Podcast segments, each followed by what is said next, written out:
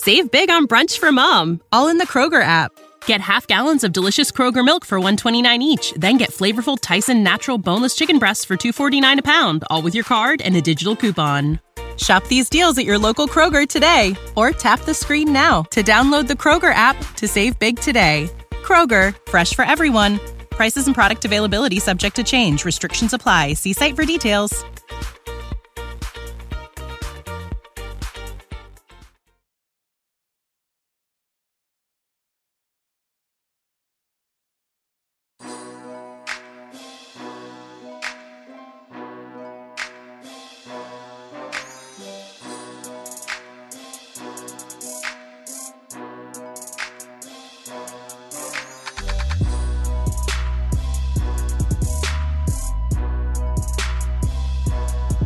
Thank you for tuning into the Sports Ethos Nets podcast. As always, this is your host, Cody Mallory.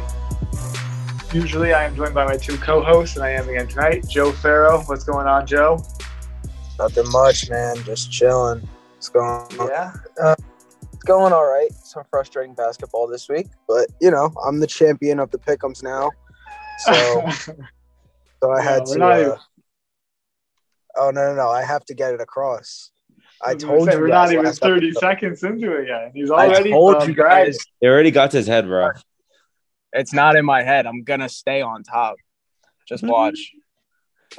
And you heard him, Anthony Dittmar. What's going on, Anthony? Besides having to listen to Joe gloat over here, uh, he's getting to his head. Honestly, when I was in first that long, I was the most humble guy around. So it kind of hurts that Joe took. But. You, uh, you, I've not been enjoying basketball this week. It this was easy to be unplugged. The most humble guy around because you were like the only champion. Cody is uh, still a little behind. Yeah, guys, I've been uh, I've been behind a lot this year, but that just means uh, when I get to first, I'm just going to be humble because I know how it feels to be at the bottom. Yeah, all right, you're not going to be humble for shit, dude. Anyways, enough of this talk. Um, so yeah, it's been a wild, I would say. week, maybe five days since we've spoken. Um, trade talks. I kind of hinted at it on our last podcast episode that we'd be bringing on a guest to talk about the trade deadline.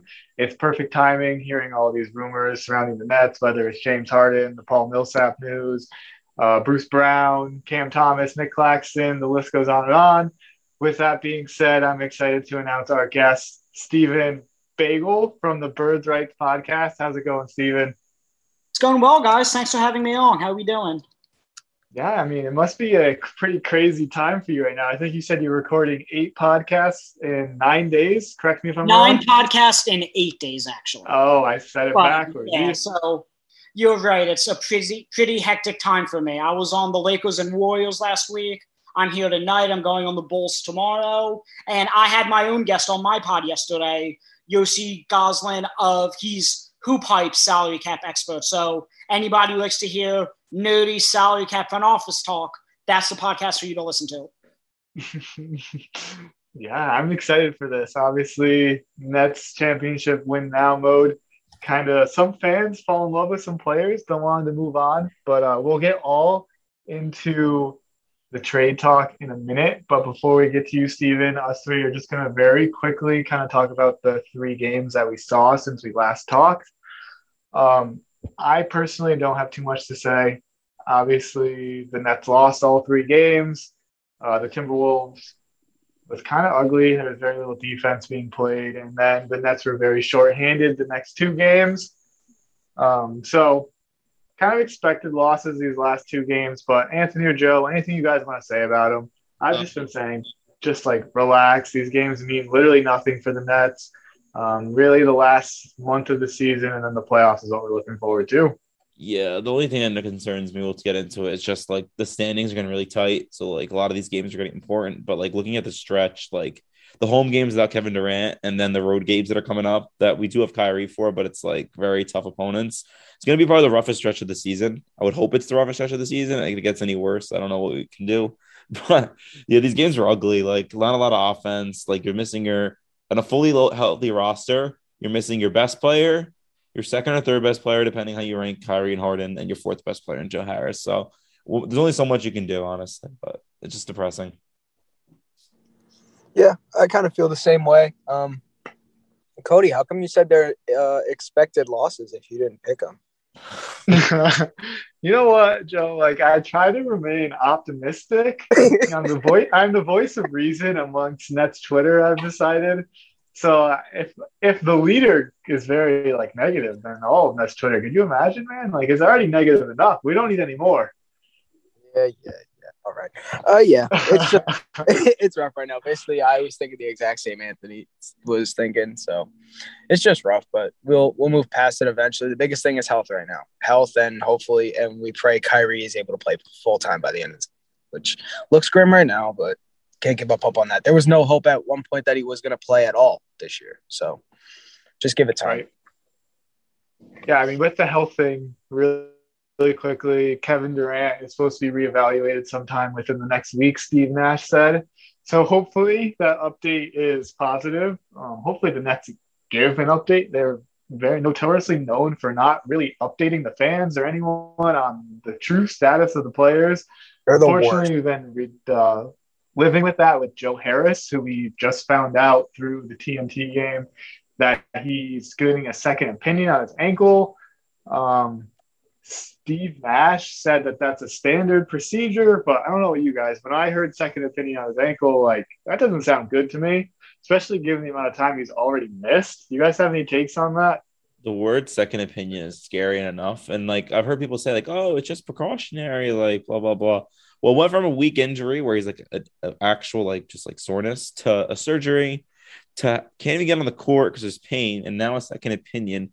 If I'm reading the tea leaves right, it doesn't sound good. Like, obviously it's not like one hundred percent, but hearing that is not a good sign, especially because the Nets didn't say it. We had to hear from like Chris Haynes, like a third party source on T N T. Right. Yeah, I, I it doesn't sound great, but also when you're coming off surgeries, a lot of the procedure towards getting back is seeing multiple doctors and seeing what they think about the healing process. So I'm looking at that in a little bit of a positive light, since Cody's always so negative on here. But um, but no, I think hopefully hopefully he's back very soon. A couple like like less than a week ago, they said that Joe Harris, like James Harden said in his presser after the All-Star break, when we get Joe back. So, I mean, hopefully that sets kind of a target date that once we're back from the All-Star break, Joe Harris is able to be back on the court. Yeah. Hopefully things are looking brighter in the future for the Nets. It's been a pretty bad week, obviously. Um, but let's forget about that. Let's make this one hundred percent our trade deadline episode, kind of get a bunch of names. Before we go into that, Steven, why don't you just tell us and our listeners a little bit about yourself, kind of your history, your background, however you want to go with this, man. Okay. Well, I am Sports Ethos' Bird Rights podcast. As you said, I'm the host of that. It is the front office show for Sports Ethos. A quick background about me. I am a Philadelphia seventy-sixers fan. I do live right outside of the city. I live right around Westchester, Pennsylvania. So I'm like a half hour away from Center City. I am a Sixers season ticket holder. And I'm also currently my actual job. Sports Ethos is more of my secondary thing. I'm actually a lawyer. I'm a law school graduate, so I want to use that law degree to eventually either become a sports agent, get into a front office, and use that salary cap knowledge, that front office knowledge I have, to um, explore that avenue. Currently, I have my mock trade deadline going on, which I do every year. I have fourteen other people and then myself, so fifteen people, each negotiating as two teams. And, you know, that's going to be a three-part article on the site. I'm going to podcast about it. So that's just my background with the front office. I have a lot of things going on right now. As I said, I've been guesting on a ton of podcasts. So busy time of year for me. But, again, I'm excited to be here. And talking trade deadline is my favorite thing to do. Nice, man. So uh, you're a Philadelphia seventy-sixers fan. Uh, I mean, I guess I'll give you the benefit of the doubt, but – um, so your thoughts. Let's dive right into it. James Harden, seventy-sixers talk. Um, I know Woj kind of nipped it in the butt. Uh, I think it was yesterday that the Nets are not listening to trade offers for James Harden. It's no surprise for me. Um, what are your thoughts on that? I believe will the smoke those fire. So I, I really want to, again, I thought we were getting James Harden the first time when he requested out of Houston. So I might not be the best person to ask. I'm more of an optimistic Sixers fan, which they've given me no reasons at any point to be optimistic. But I mean, I, I can't see Harden being traded by the deadline. I think the Nets, you know, ride out what they have, try to win the championship. And then if at that point, at the end of the year, and Harden says, okay, I'm opting out of my player option, which is more of a formality at this point. Um, at that point, then he would say, okay, I want to go to Philly, make it happen.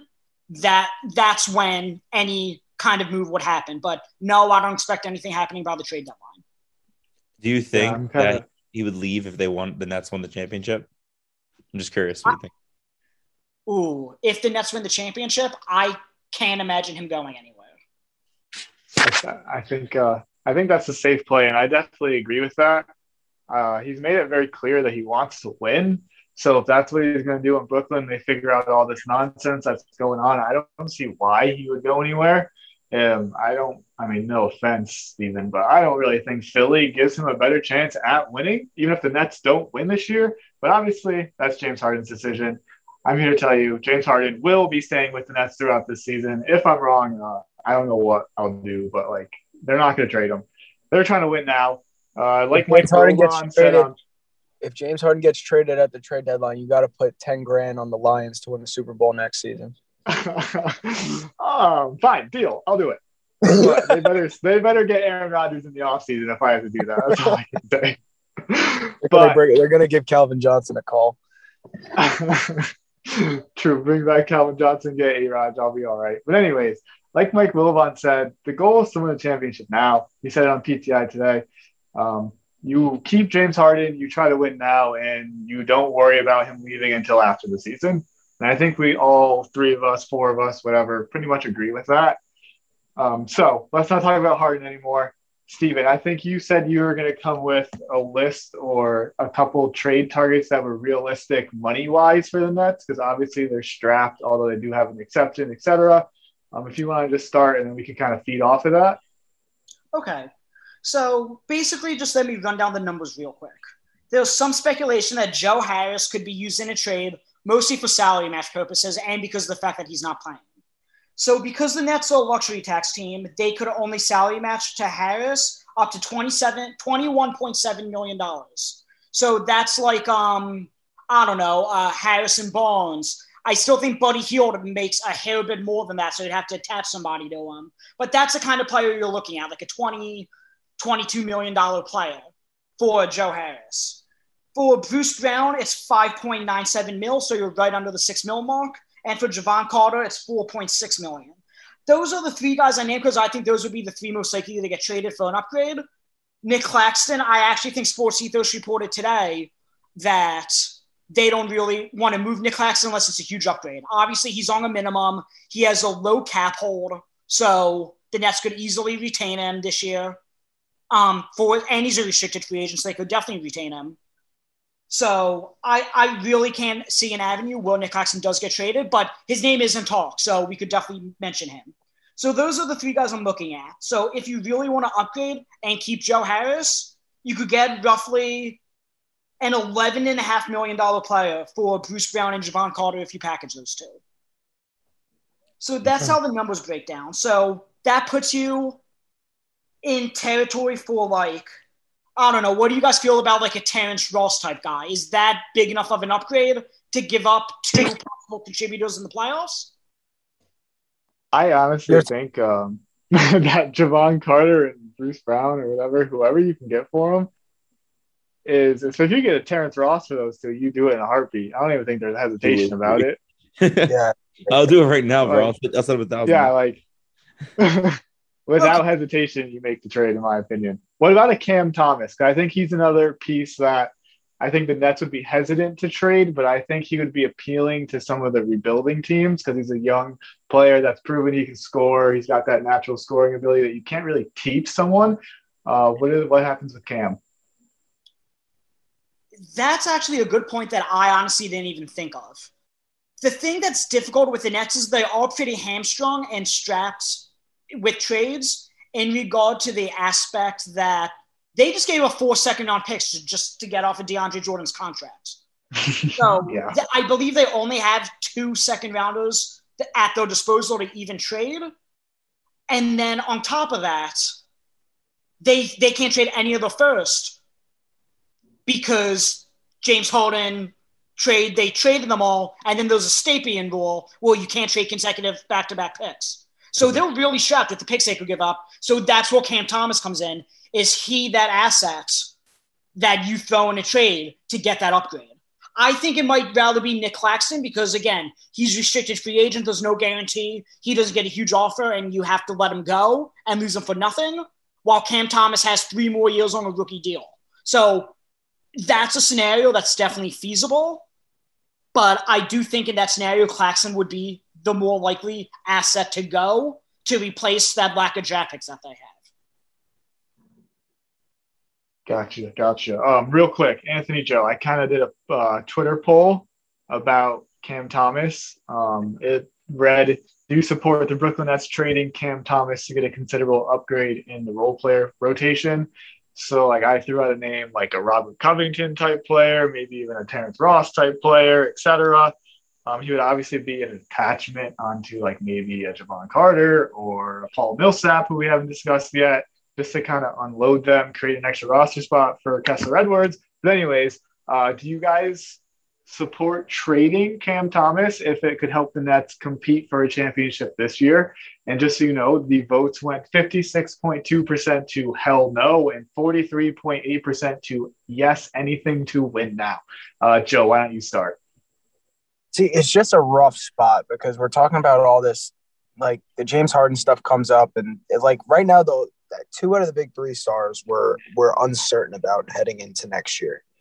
So it's just like, it's just hard to think about. Cause like, what if one of them leave and then you're, you already traded Cam Thomas. Now you have now, like you lose your dynamic scorer.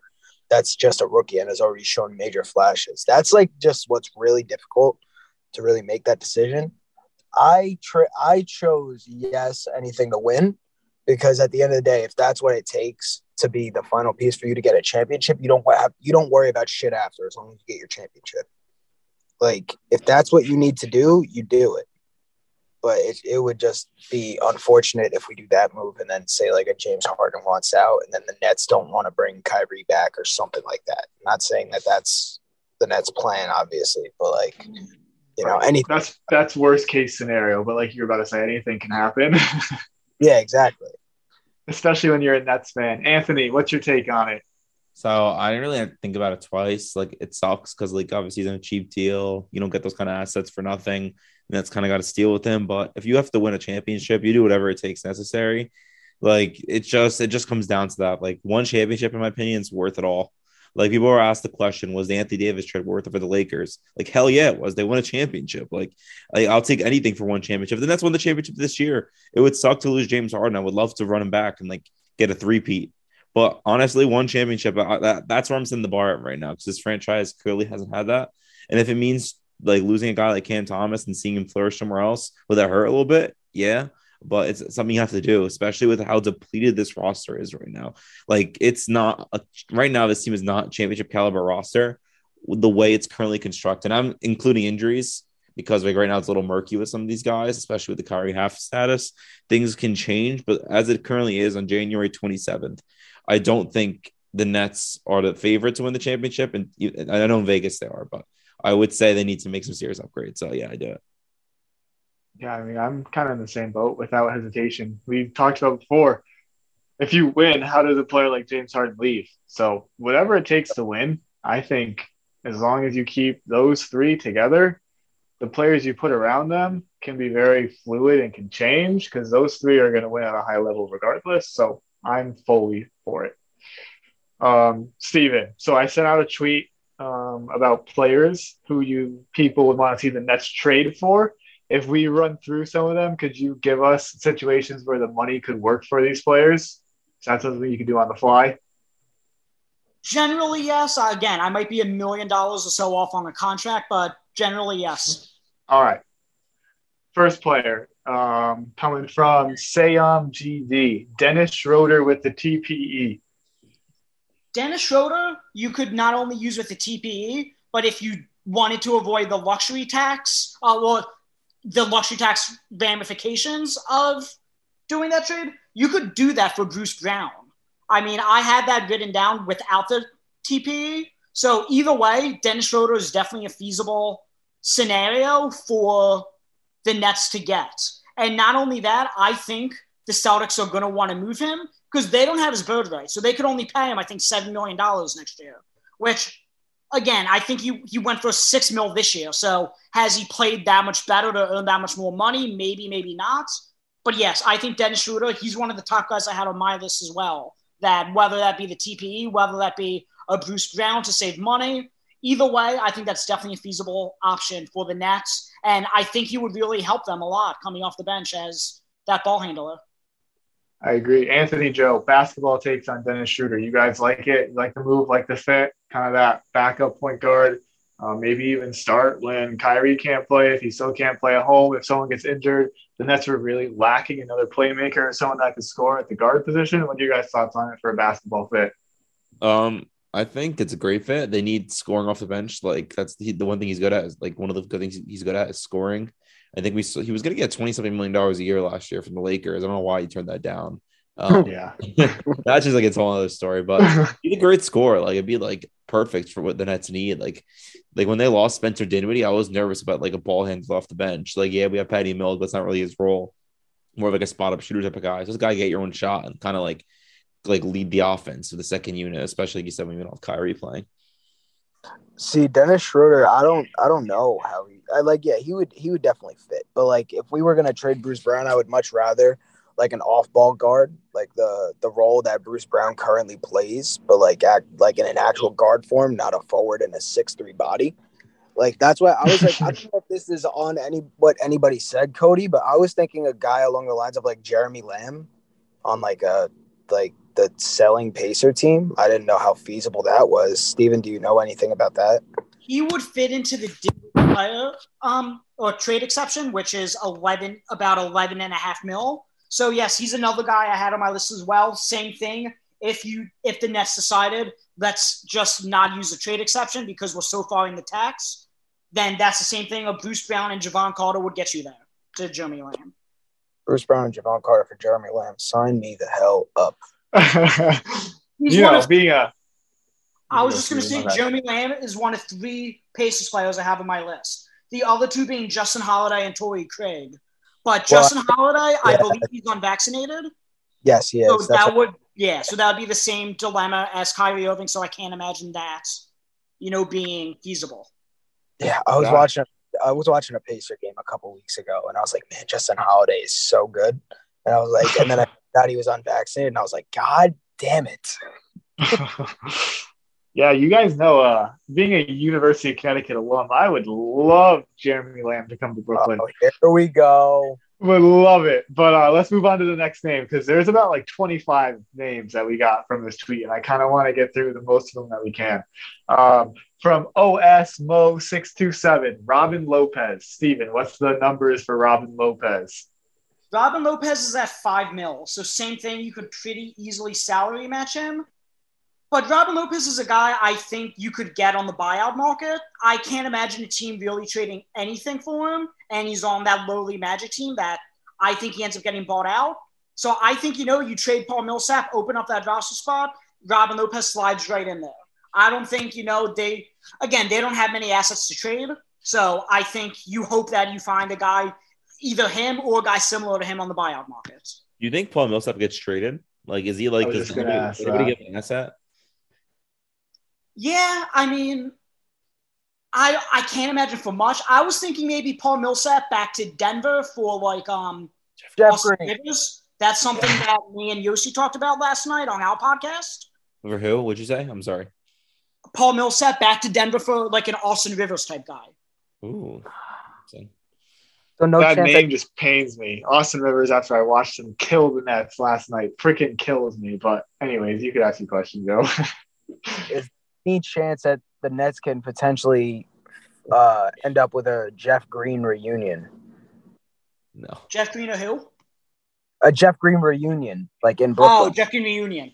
Um, yes, I can. I've yes. heard a lot of speculation about Jeff Green being on the trade market. I know Boston's going after him.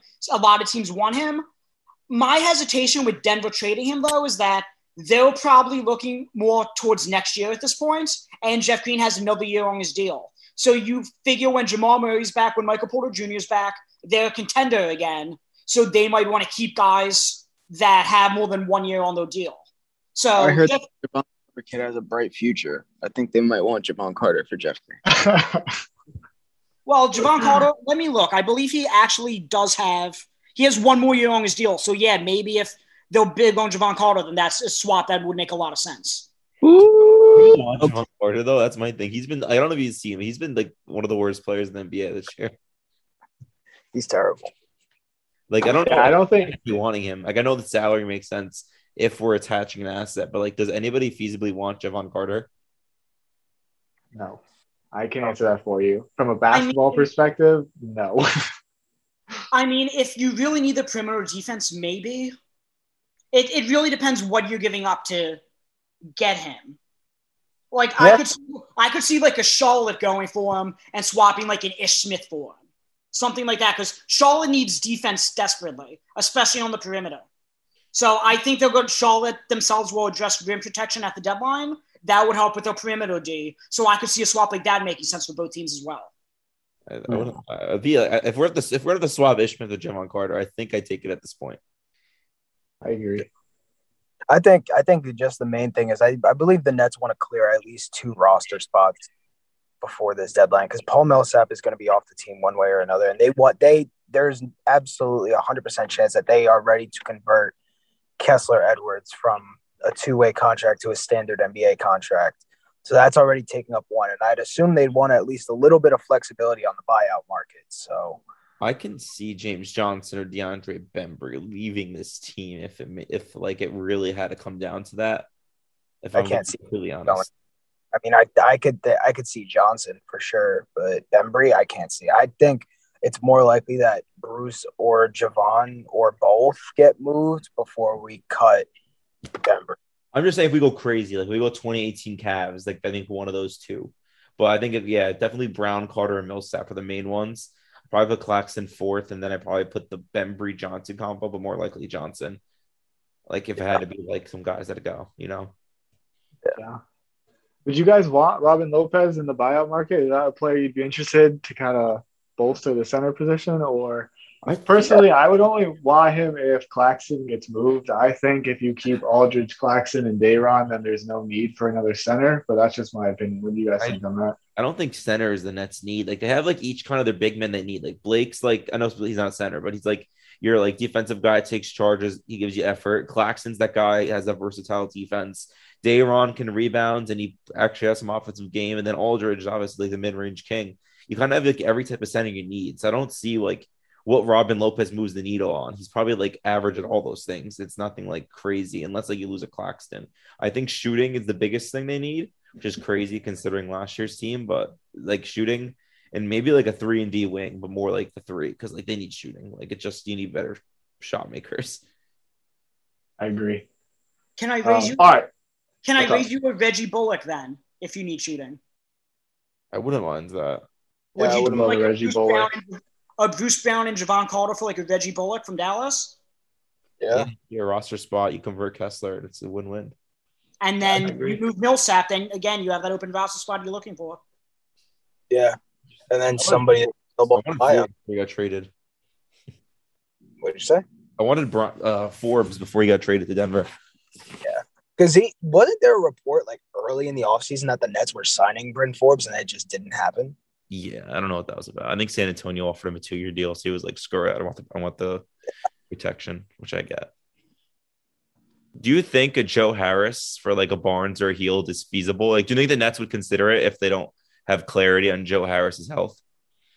I think from the Nets' perspective, yes. But honestly, from the Kings' perspective, I'm not sure that that would, you know, move the needle for them doing a one-for-one swap. And again, as I said, the Nets really don't have a whole bunch of assets to attach to a, to make a deal like that happen. I mean, financially, it definitely works. A Harrison Barnes for Joe Harris. And then Buddy Hield, I think you'd have to attach one of the minimum guys. So let's just say Millsap in this exercise. Millsap and Joe Harris for Buddy Hield will work financially. But I, I don't I don't know if that moves the needle for the Kings. I'm not sure which direction the Kings are going to go, whether they're going to, you know, try to not have the longest playoff drought in N B A history this year, or if they're really going to decide, hey, we have these pieces and we could blow it up. I'm not sure which direction they want to go, but I don't know how much sense a Joe Harris one-for-one swap makes for the Kings. But for the Nets, it's definitely feasible. Yeah, it'd just be tough to see him go. That's the only thing. What about, what about like a – well, no, they're not selling, but I was thinking like a Bojan Bogdanovic, but I don't think he would get moved. But salary-wise, it would kind of match. Salary-wise, it would match, yes. Mm. Um, what do you guys think, right, now that you brought up Bojan Bogdanovic, what do you think about like a Joe Ingles? It would be great. Because I don't, Utah's not going to be able to re-sign him. They're so deep in the tax for a small market, and he's an upcoming free agent. So I think if I don't have the numbers in front of me, I think he's about fourteen mil. It would be a Bruce Brown, Javon Carter, and one of the minimum guys. So let's say Millsap. So if you could do a three for one, it'd probably be have to be a three teamer because Utah doesn't have the roster spots. But something like that to get a Joe Ingles, that would help tremendously with the shooting issue. That's not bad. It definitely would. I agree. Um, uh, the, the next two people on Twitter are both from Brendan Riccardi. He said Doug McDermott or Eric Gordon, kind of staying on theme with that shooting issue.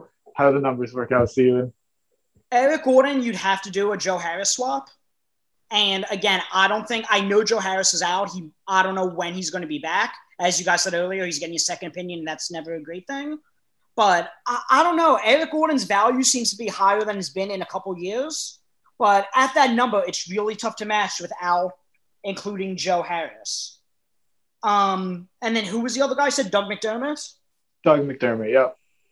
Well, Doug McDermott's, I think, at about four, thirteen and a half to fourteen mil. He's right in between there. So that would be the same thing as, I already forgot who I was talking about earlier, but you'd have to do Brown, Carter, and one of the minimum guys to make it work. Okay, so those two players are a little more difficult. Um, personally, I don't like moving Joe Harris for Eric Gordon. I don't know about uh, Anthony and Joe on that. I'd rather have Joe Harris wait for him to come back. Yeah, that's just, if anything, a very lateral move, and I believe you get older in that trade. So, I mean, I don't really think it's a great move by any means. I don't think it's worth it. I think the a lot of the Eric Gordon narrative has been brought by really Rockets fans that have followed James Harden in Brooklyn and have been flooding everyone's timelines with this team needs Eric Gordon. And that's yeah, just agree. Like not feasible. It doesn't like make a lot of sense to the Nets, so I don't see that happening. All right. The next name is from one underscore bunch of letters. I'm not saying it. He's got Schroeder, which we already discussed. Um, Gary Harris. I don't think we've talked about Gary Harris yet, Steven.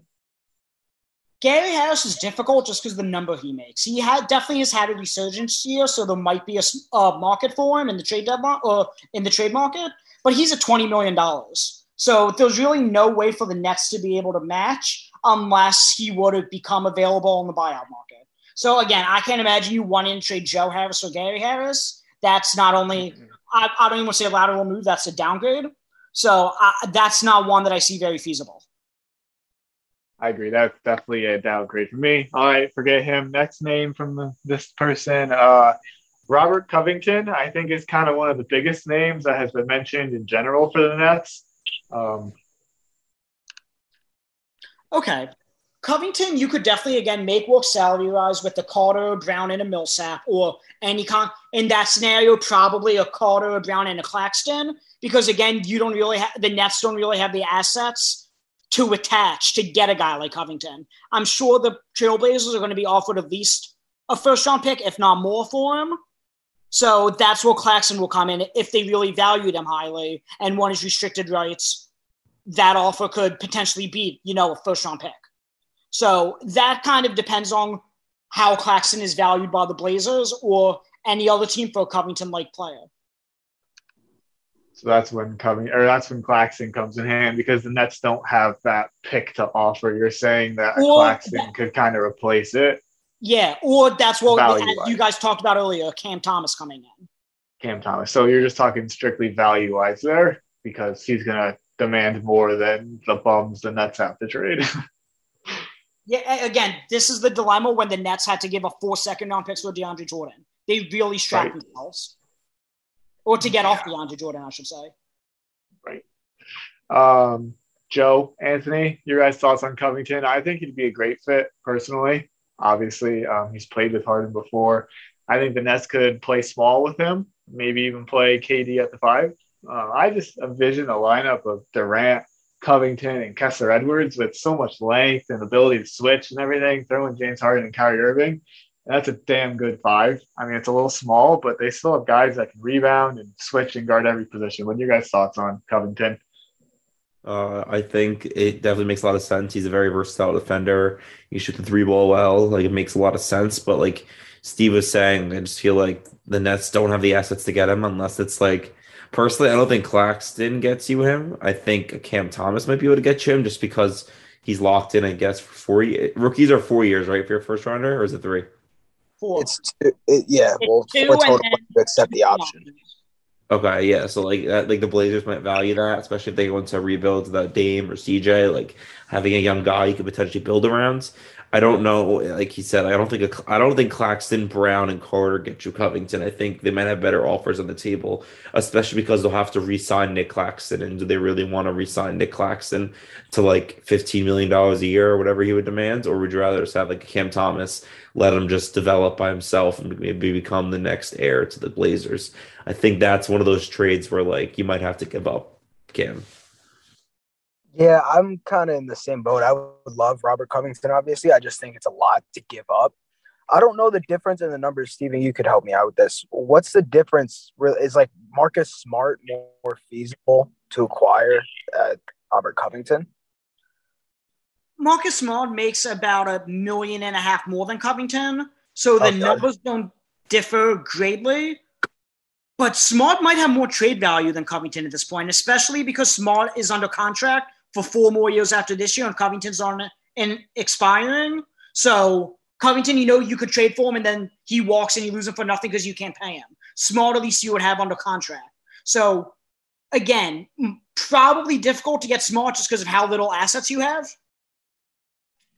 Yeah, but I I forgot he signed a new deal. I yeah, he just signed that extension this summer. Yeah, that's right. Yeah. yeah, so I mean, Covington on that expiring deal means no like rebuilding team obviously is going to trade for him. It's just going to be all contenders. I mean, that might that I mean, I think Steven kind of said it. It lowers his trade value, which might put the Nets in play. Um, Anthony, Joe, are you fine giving up a Cam Thomas if it gets you Robert Covington? If you attach like a Paul Millsap, Javon Carter, or Bruce Brown to it? It's so close. Uh, like uh, I, I, I'm leaning a little no, to be honest. I don't know if Covington is like the kind of guy that I would say I would want to do that for. Joe? Yeah, I have the same answer. I actually want to ask about somebody else on uh yeah. on. So what's up with Yusuf Nurkic? Isn't he around like twelve-ish million? He's at twelve, yeah. So he's a million less than Covington. So. See, no- Oh, Nurkic is a guy I wouldn't mind giving up one of the younger assets for, if I'm if I'm really just thinking about grand scheme, because you could uh, like Nurkic just does everything. Like he stuffs the stat sheet, he contributes in every way. Guy's a bully down low. I don't know. I, I like Nurkic, and if the if Portland's really just gonna tear it all down, I feel like why not throw a flyer at it and see what happens. What about Larry Nance Junior while we're on the Trailblazers? I mean, that was, Nurkic the, next, that was the next thing I was about to get to yeah, from Nurkic, Mal Capone. Nurkic and Covington both are expiring deals, and with the Nets tax situation, it might be difficult to keep either of them. Larry Nance Junior is under contract next year, too, and it's a descending contract, so he's making ten point seven now, nine point seven next year, so you actually save money by keeping him. So, I mean, I think that's pretty feasible as well. You could play the small ball center for you guys, just like you were talking about Covington or K D doing in that kind of lineup. Yeah. I, I think, again, he might command a first-round pick or two, again, and that's something you don't have. But if they do value a Claxton or a Cam Thomas, that's a possibility. What about – I have another one, not the Blazers, Nicholas Batum. Nicholas Batum, that's an interesting one. Because the Clippers are going to be trying to cut back the luxury tax bill, given Kawhi and K D are out for the year. So Batum's only at three point one mil. That's a very easy swap. That could be a Javon Carter for Batum swap. So that's that's a very easy one. But again, I would imagine the Clippers want some kind of asset. Maybe a second round pick gets it done. So you're so, saying a second round pick might end up getting us Batum, possibly. A second, yeah. Oh, pump that into my veins. That's and, a and the issue with Batum is he has a player option next year. So I would imagine him opting out of it, but he's going to be thirty-four, so who knows? So there's a possibility you could have him on the books next year as well at a pretty reasonable number. That's I think I would be very intrigued. I think that might be the best one I've heard. Yeah. yeah I would be very in for Batum as well. And then while we're on the Clippers, I actually have Justice Winslow on my list as well. I know we talked about shooting. He doesn't provide that, but defensive versatility, he could defend the one through four, sometimes maybe the five. He has played some small ball five for them, for the Clippers. So, I mean, that's the same kind of range in Batum that we're looking at. He's under contract next year, so you could swap Javon Carter, a second-round pick for him, something like that. I think they have a lot of guys that do the same thing as him with James Johnson and Bembry. I think it's a little yeah, bit. Yeah, I was I was just going to say that because I believe the Nets were actually in on Justice Winslow when he was a free agent, and then he had signed with the – he had chosen the Clippers, and then we had picked up DeAndre Bembry shortly after. So that basically confirmed, like, what type of players we were looking for this offseason. And now we, I think we just have too many. I agree. I don't think he fits a need. But, um, all right, next Eric player Gordon. From Twitter uh, with uh, Step Back thirteen, uh, T. Ross, so Terrence Ross we already talked about. I would love to get Terrence Ross personally. And then B-Mac, um, is that like Bismack Biyombo or Ben McLemore? Ben McLemore? I'm assuming. I'm assuming. I don't think Bismack Biyombo was leading this on. Oh, uh, yeah. No, that's Ben McLemore because clearly that's a that's a Rockets fan. Yeah, he he's on a minimum. So you could trade anyone for him. Even if you had, he goes in either of your trade exceptions, that's an easy get.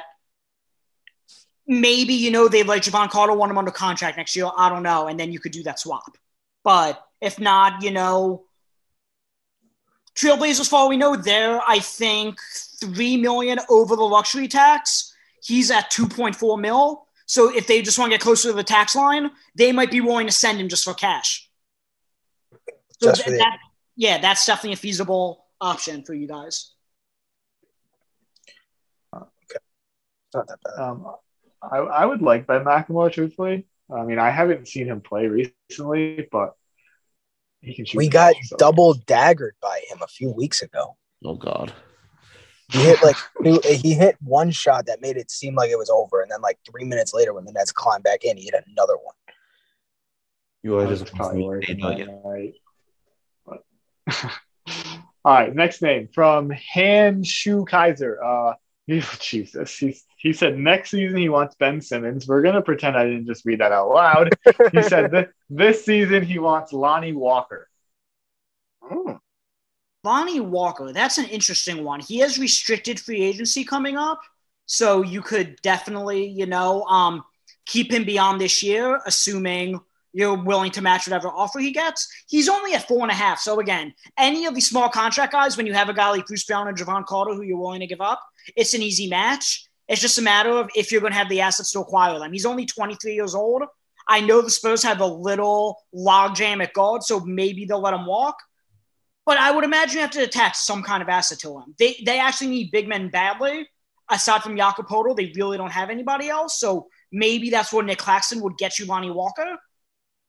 Ooh. But then you're trading my restricted free agent for your restricted free agents. I guess it'll come down to who you prefer and who you think is going to make more money. I personally really like Lonnie Walker's game. I would honestly maybe even say I'd rather have him over Clax personally. I don't know about you, Anthony and Joe. I kind of agree, to be honest. I think like I love Nick Claxton for switching ability, but other than that, it's a lot of not making your own shot and being hurt, to be completely honest. Like he's played sixty-something games in three years. That's not something ideal. He hasn't played a full season. Like he hasn't played a full season worth of games in three years. Like that's definitely like almost past that. I'm sorry. Like I, I know it's like people like to bag on him on Nets Twitter, but if you if you haven't even played eighty-two games through three years, like what do you expect? I don't even know what he's gonna get, honestly. Like Like, is does he have a crazy market? Like, is someone willing to like give him like a? I, I know he's not getting Jared Allen money, but like, is he even getting half what Jared Allen gets? Probably not. I don't even know who. Like, I guess it's a young team. Maybe we'll take a flyer for like maybe like. I could see like I, a mean, I could see like a Charlotte Hornets trying to throw money at at Clax. Two for sixteen, I could see him getting like something like that. I think he's probably in like the eleven million dollar range per year, maybe. Yeah, yeah, I was gonna say he's probably gonna get around mid level exception money, and that's gonna be about nine and a half to ten mil, with yeah. the slight increase in the salary cap. It's true. So yeah, I think that's around the range that we're looking at, like a four for forty, four for forty-two, something like that. Yeah. yeah. Um, anything, yeah. Um, all right, couple more. Some of these are getting pretty repetitive. I kind of want to throw out a big name just to see Steven talk about the money. Uh, C J McCollum. Ooh. C J yeah. McCollum. He's at like thirty million dollars. So that's, that's maybe Joe Harris, Patty Mills, and Bruce Brown gets you there or close to it. Uh, yeah. But again, getting I, – I know McCollum's probably a negative contract at this point, but I would imagine Portland wanting some kind of asset for him. And again, yeah. the Nets are so depleted with assets to provide. Again, that's probably a Cam Thomas and Nick Claxton trade where you really need to hope the Blazers are big on one of those guys. Very interesting. Yeah, I mean, McCollum, McCollum would be interesting. Obviously, I don't think he's a need for the Nets, but someone put it on here. Would be interesting, but uh, maybe he could play that six, uh, six-man kind of role, kind of we were talking about with Schroeder earlier. Um, let's just do a couple more. Uh, any chance of a Karis LeVert return? Um, I mean, him and Joe Harris work financially if you swap the two. I'm not sure, again, if shooting's the need, I'm not sure you want to swap Harris for LeVert. But again, if Harris Harris is going to be out for the year and you guys are going for a championship, LeVert will contribute more than Harris would. Yeah. That would be interesting. I think LeVert's also a better perimeter defender than Harris is, but obviously he's not the spot-up shooter that Joe Harris is, not even close. All right, let's just end on Montrezl Harrell. Montrezl Harrell, he's mid-level exception he signed for, so he's about nine and a half mil. So Bruce Brown and Javon Carter gets you there. Again, I, I don't know. He's an expiring deal, so maybe Washington will just take like a second rounder for him. I'm not sure what Washington's going to do at the deadline because, you know, they're kind of in this limbo that the Trailblazers are in of, are they going to compete? Are they going to rebuild? I'm not sure what direction they're going to go, but they definitely have a logjam at center. I actually had Thomas Bryant on my list. So, yeah, Thomas Bryant and Montrezl Harrell, I could definitely see it. But as you guys said earlier, I don't think center is the most pressing need for the Nets. So I'm just not sure how much sense it would make. All right. So we just threw out a ton of names, obviously. Um, I personally, uh, Joe, Anthony, Steven, you could correct me if you disagree with me. I don't really think the Nets are going to be too active at the trade deadline. I think we're going to see more uh, more so at the buyout market, kind of like we saw last year with Blake Griffin and LaMarcus Aldridge. Um, you guys tend to agree with that. I think we kind of went over how they have very limited movable assets that teams would actually want. It's just it's a matter of clearing the roster spots, which is why I think we might do like two moves at the deadline, which is one is that is obviously granting – Paul Millsap his wish and getting him to another place where he could actually contribute. Then another is getting Javon Carter the, the hell off this team. So that's those are the other two. So like those are at least two. And I mean Bruce Brown, he's another one that could go that like it has a chance to like be thrown in with Carter in a move. So yeah, um, like I while was, we're on I think this. It was the first trade we discussed. I think it was for Terrence Ross, Bruce, and Javon. And I mean, if the Nets could pull that off, that would be great for the team, obviously. Yeah, just real quick on Bruce Brown, Steven, I want to ask you with that no trade clause, how tricky is it to move Bruce Brown? Bruce Brown, um, I didn't even realize he has a no trade clause. I guess because he signed the one year deal and it was a second year on the team, that automatically triggers a no trade clause. Um, Correct. Ooh, I didn't even realize that. That makes it a lot more difficult to trade him. So yeah, so like my thought is obviously he's on an expiring deal. He's not really playing with the Nets, so maybe it would have to be go to a team to prove that he can still play to get money in the offseason. Um, yeah, that's the only thing. Yeah, I Yeah, that's what him. I was thinking. If he goes to like an Orlando in a Terrence Ross trade, and Orlando says, "Look, we're going to give you twenty-five minutes a game. We'll rehabilitate your value before your free agency." Because you're going to get a ton of playing time here and be one of the better players with all our young guys, I think, you know, he might sacrifice the chance to win a championship for that. See, that's the only thing. I don't know if he would even buy into that himself because he was playing like twenty minutes a game last year and he was playing great. And like, he really barely got any like offers because obviously he came back to Brooklyn on a one year, four million dollars qualifying offer. Mm-hmm. So, Like it's, I don't know if he'd even be willing to take a chance like that. So it's going to be hard to move Bruce, but hopefully he would, if it means that we could upgrade, he would be willing to sacrifice for that. Yeah. And again, it's difficult for the Nets because let's say you do package Bruce and Javon Carter, every guy in that price range, the Covingtons, the Terrence Rosses, they might require a first round pick or multiple seconds. And the Nets are really strapped with what they can give. That's why I mentioned a guy like Reggie Bullock, because the Mavs are at the tax line going into next year before you even incorporate Jalen Brunson's free agency and Dorian Finney-Smith's free agency. So that Reggie Bullock contract hasn't worked out well for them. That's why he's a guy like that I mentioned, because they'll want to free up that money to sign other guys. And, you know, he might not take a pick to acquire. So that's the type of move I would see the Nets making around the edges.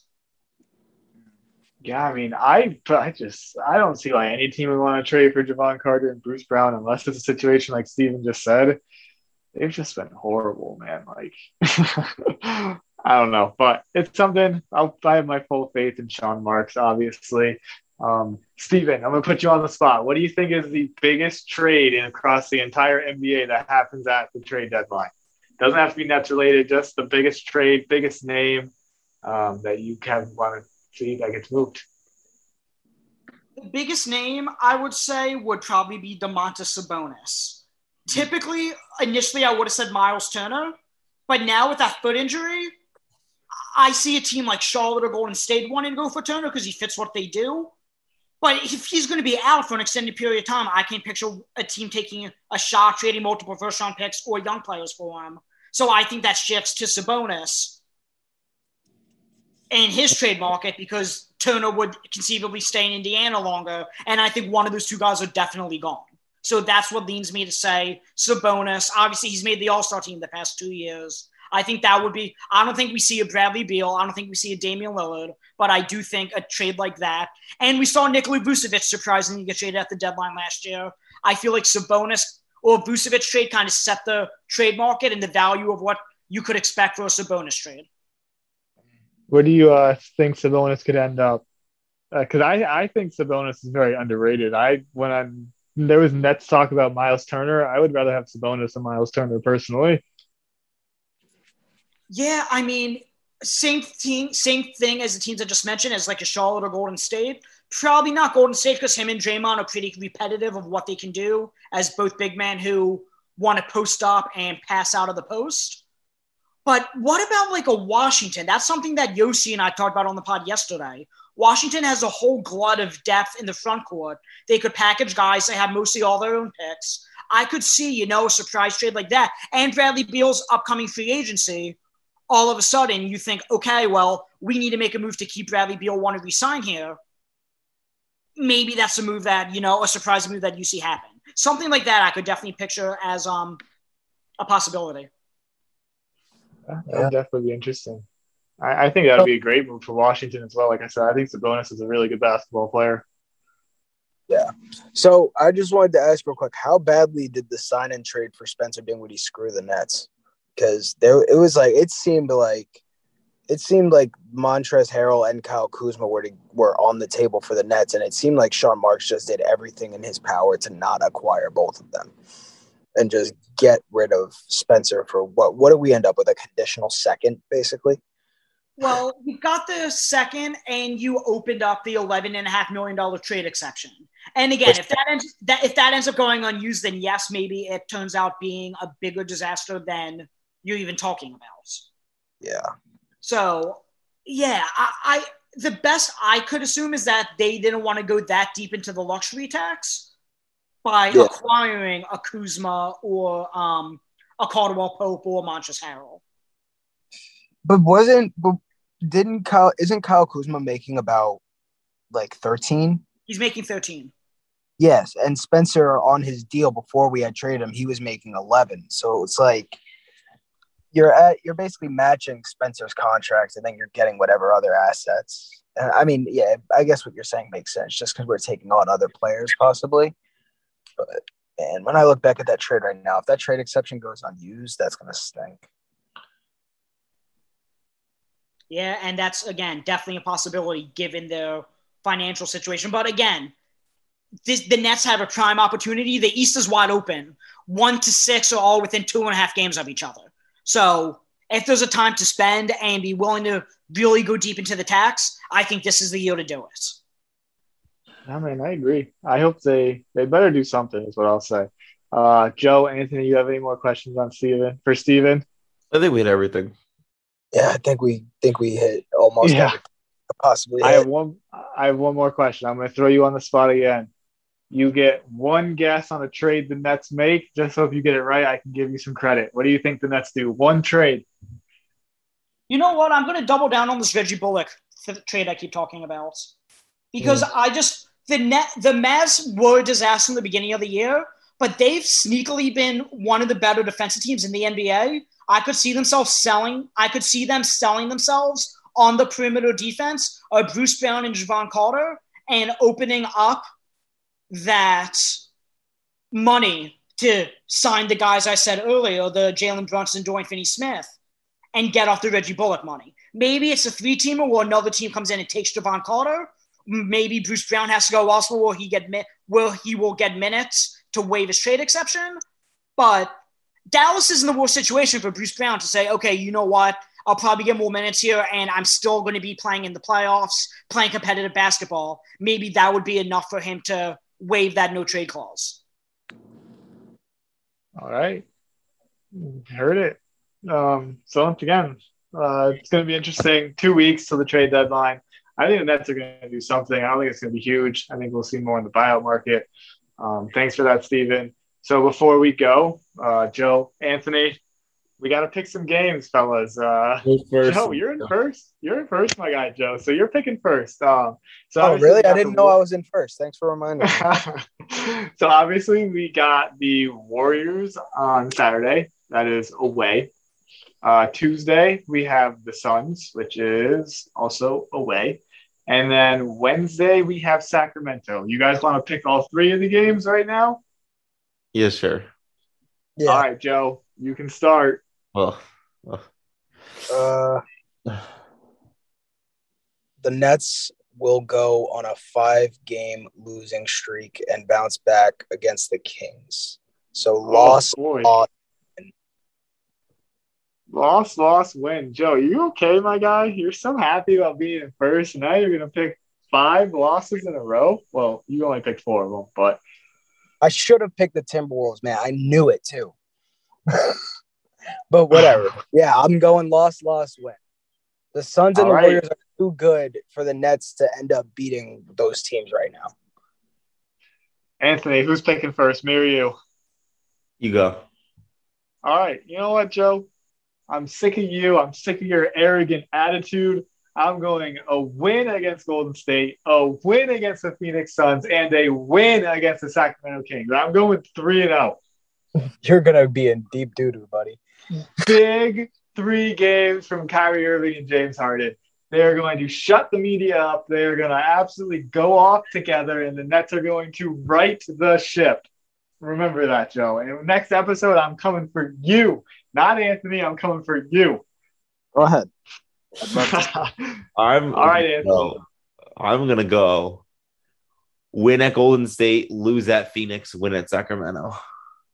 All right, this is the second straight episode in a row where we uh, all went different. That does, that didn't happen before in the season. Um, all right. Anything else you guys want to talk about? Like we said, I think we pretty much covered every single possible name. Um, I'm good with it. Anything else, Joe, Anthony? We're good. All good. All right. Once again, big thank you to Steven Bagell from the Bird Rights, Bird Rights podcast of Sports Ethos. Uh, really appreciate it. Very knowledgeable on numbers, uh, possibility of trades happening. Thank you for coming in. And once again, this is the Sports Ethos Nets podcast. Thank you for tuning in. We look forward to seeing some trades, seeing some Brooklyn Nets wins, and getting healthy. Let's go Nets.